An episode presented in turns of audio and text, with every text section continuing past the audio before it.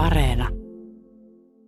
Jukka Espoosta on laittanut kysymyksen, että nyt onko heinä-elokuussa odotettavissa kovia rajuilmoja, kun on ollut aika pitkään kuumaa ja kosteaa.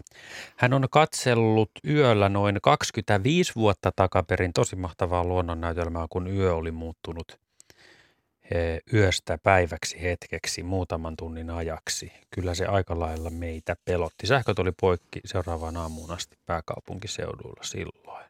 Mutta onko tiedossa nyt rajuilmoja? No, no siis kyllä, kyllä nyt ö, alkuviikolla ja siis itse asiassa nyt jo, jo tänäänhän niitä on myös siellä varsinkin Itä-Suomessa, Itä-Suomessa että, että tota, sitten alkuviikolla ehkä just se, että kun tulee sitä näin kosteita ilmaa, niin silloinhan ne riehuu myös yöaikaan. Että, okay. että se, on, se on just näin, että, että kun ajatellaan näitä sade- ja ukkoskuuropilviä, niin nehän tarvitsee sen kosteuden, ne tarvitsee sen lämpötilan. Lämpötilalla tarkoitaan sitä, että ilmakehässä pitää olla semmoinen tietty...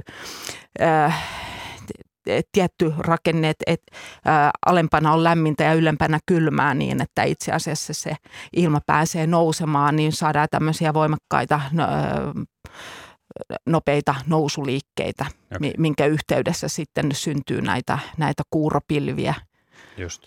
Ja, ja tota, ehkä sitten jopa rakeita, kun on tarpeeksi nousu- ja laskuliikkeitä mm. siellä pilven sisällä. No nyt päästäänkin sujuvasti seuraavaan kysymykseen, Joo. nimittäin kun salaatin kasvattaja Uudeltamaalta utelee, että salaatin siemenpussissa sanotaan, että sate, sa, salaatteja ei saisi kastella kylmällä vedellä, niin häntä alkoi mietityttää, että onko taivaalta satava vesi, onko se kylmää?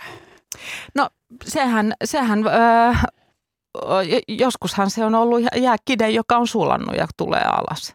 Että tietenkin niin, niin silloin just puhutaan näistä kuurapilvistä, jolloin se itse pilvi voi olla niin kuin 5-10 kilometri paksu. Siellä ylhäällä on tosi kylmää. Mm. Ja jos ajatellaan vaikka näitä jääkiteitä, jotka on niin kuin kasvanut – rakeiksi, niin silloin kun on tätä, tätä liikettä ylös alas, niin niin kauan kuin sitä liikettä, kun on tarpeeksi voimaa ylös alas, niin, niin periaatteessa se, jos seurataan vaikka yhtä raetta, niin, Aivan, niin joo, se, joo. se kasvaa, kasvaa, kasvaa.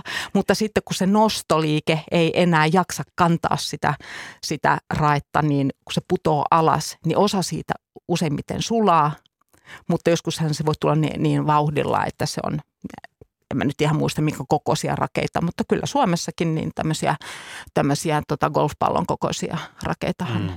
Näihin törmätään silloin tällöin ja, ja kyse on just silloin siitä, että siinä pilvessä pitää olla tarpeeksi energiaa, että se liikkuu ylös ja alas se, se yksi pieni jyvänen. Ymmärrän, eli se ei niin siis ehdi sulaa saati lämmetä, että niin. se olisi, niin. kun se tulee maan Joo. pinnalle. Ja sitten jos se, jos se tota, ehtii taas sulaa, jos se pilvi on sen verran korkealla, että se ehtii sulaa ö, tullessaan maan pinnalle, niin, niin se lämpötilahan voi olla sitten, riippuu miten paljon se on, se on sulannut matkalla. Niin. niin just, eli voiko sataa myös lämmintä vettä?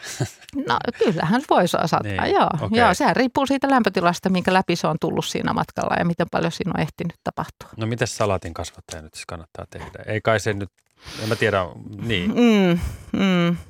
On, niin. Kyllä kai se salaatti on ennenkin kasvanut, si- mä en tiedä. Niin onhan se ennenkin. Ja sitten jos ajatellaan myös äh, mansikka, äh, mansikan kasvattajia, niin ne onhan näitä, jolloin niin mansikka äh, sato on mennyt pilalle äh, rakeiden takia.